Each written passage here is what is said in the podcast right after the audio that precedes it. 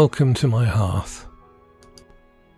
We started to look at, in the previous episode, the whole idea of overhearing and observing the quirks and eccentricities of other human beings. If you are of an artistic sensitivity, then of course you notice certain things and some of them are going to stick. And the more they stick, the more useful they are. It's one of the important things in our lives that we don't remember every single moment of them. But anything that does get into our memory pocket is worth keeping and using. In certain areas of your life, more things are going to stick. We all remember teachers at school because they had such a strong effect on us, and also we saw them regularly. They were, as it were, substitutes for our family because we saw them so often. I spoke in the previous episode about the fact that my family obviously had that proclivity to observe and notice people. From the ages of 11 to 17, I was at boarding school and therefore I saw more of my teachers than I did of my family. Their characters stayed with me, both good and bad. And the same can be said of the people that were the other members of the boarding house. Many of the teachers had been in the Second World War. What was interesting is that just like my parents, they hardly mentioned it. It was one of the other teachers who told me that my French teacher had actually been in the French resistance. I would have loved to talk to him about it, but he wasn't the kind of teacher that you had a conversation with. There was a distinct separation at that time between adults and children, and children very often were kept on a need to know basis. The younger staff, perhaps in their 20s and early 30s, were much more likely to have a conversation with you, but the older teachers definitely wanted us to know our place. It was, in a sense, a great shame that they didn't share their experiences. I often wondered about that particular generation.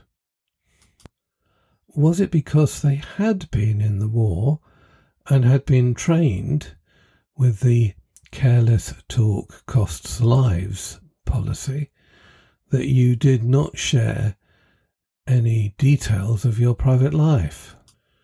Even within my own family, there were certain things that people just did not talk about. The idea that in small, close communities, you don't want the neighbours to know your business was a very strange concept when, in fact, if there was anything big that happened, they automatically did know your business you didn't want the reputation of being a nosy neighbour. However, your neighbours performed a function which is not around anymore, and that is that they looked after and cared for and took responsibility for you as though you were their own children. I had several aunties and uncles in the village who were not relatives, but they were places where you went and had tea as though they were. They may have lived in the same street, or they may just have known my family for a very long period of time. When I was in Keswick, I had enough natural aunties and uncles to go round for several people. When I was in Essex, the village in Essex, most of the aunts and uncles were not blood relatives, and that's because my father's family were very small.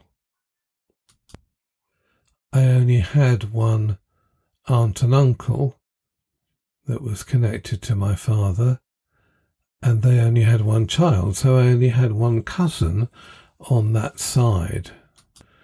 I didn't quite understand the imbalance. You know, why did I have literally hundreds of relatives on my mum's side and only about four or five on my dad's side? But they all provided grist to my artistic mill in the same way that my teachers did. Even the teachers who were more involved with the out of school activities that I was involved with, especially the music, the arts, the theatre, the choirs, all of those things, even those teachers never really went into friendly conversations. Again, it was a different world. Now, in terms of observed and overheard, it's very interesting that sometimes you have to create a picture of a character from things that other people have observed and overheard about them, even though you haven't. I'll give you an example, and that is my paternal grandfather, my father's father. Now, he had a real effect on me, partly because I am named after him, and Crispin is an unusual name. He was called Crispin because he'd been born on St. Crispin's Day, and it was common practice in those days to include your Saint's Day name within your own name so he was called William Crispin Harris. Now, he was also fascinating to me because he was such a multi talented person. He was an extremely good artist, and I have some of his paintings and drawings, which is quite interesting. He was truly ambidextrous, and apparently could do his signature with both hands. Again, this is second hand information and wouldn't hold up in a court of law, but I'm merely passing it on of, as of great interest. He had worked at one point as a commercial artist and was known for several images and logos which I saw in my childhood. He also was very intelligent and was brilliant at crosswords. He and his half brother had a little competition between them each day to see who could finish the Times crossword the quickest before they had breakfast. Not only that, there was a newspaper at the time called John Bull, and he used to do the competition in it, which was called Bullets. And he won it more times than any other person. I don't have it now, as far as I know. It may be lost within the confines of other paperwork, but there was a newspaper article about him which was entitled The Amazing Mr. Harris Pulls It Off Again. I'm not quite certain what the competition involved, although I know it was something to do with creating a phrase or motto to be the definition or essence of a word or phrase. And one of his winning entries was to create something for the word sacrifice. And he came up with the phrase king on cross for country. Now, some of the competitions that he went in for, the prizes were particularly large for that time. He won a radio every year. And my mum said that when she first went to my dad's house in London, each room had a radio in it. I believe he won the use of a car for a year. Now, he couldn't drive, so they also gave him a chauffeur. And again, I don't know whether that's true or not, but I'm just passing it on for interest. Now, I could never quite find out what he did in the war. Because again, whenever I asked my grandma, his wife, anything, she would tell you a different story each time you asked her the same question. My mum, her daughter in law, always said that you could never get to the bottom of her because she just naturally told lies. More of her in other episodes.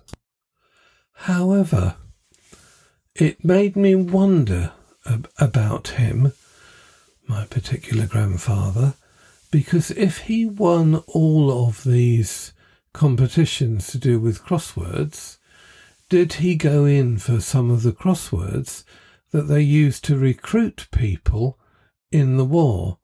I know, for instance, Bletchley, Bletchley Park, where they were solving the Enigma codes, they recruited people by putting a crossword in the paper, and it was fiendishly difficult and whoever they managed to find who had solved it, they would then interview them for a possible job.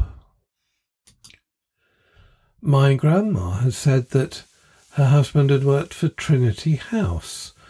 My father never confirmed or denied this, but Trinity House are to do with the Navy, and I don't see why my grandfather should suddenly be working for them. He also was an amazing gambler to such an extent that he actually had a little room in the jockey club that was his. He was so interesting that I would love to have met him and been able to talk to him. I don't even have many photographs of him. As I say, I've got his artistic work, but I don't really have a sense of him. He also was a part time auctioneer, and that's quite interesting as well. My mother always said she was so surprised that he and my grandma had got together because he was obviously a very well educated man, and my grandma had not had a very good education at all. She'd only managed to really get to learn to read and write because she wanted to buy houses after the First World War and she needed to be able to read the paper to see the adverts to do with the houses.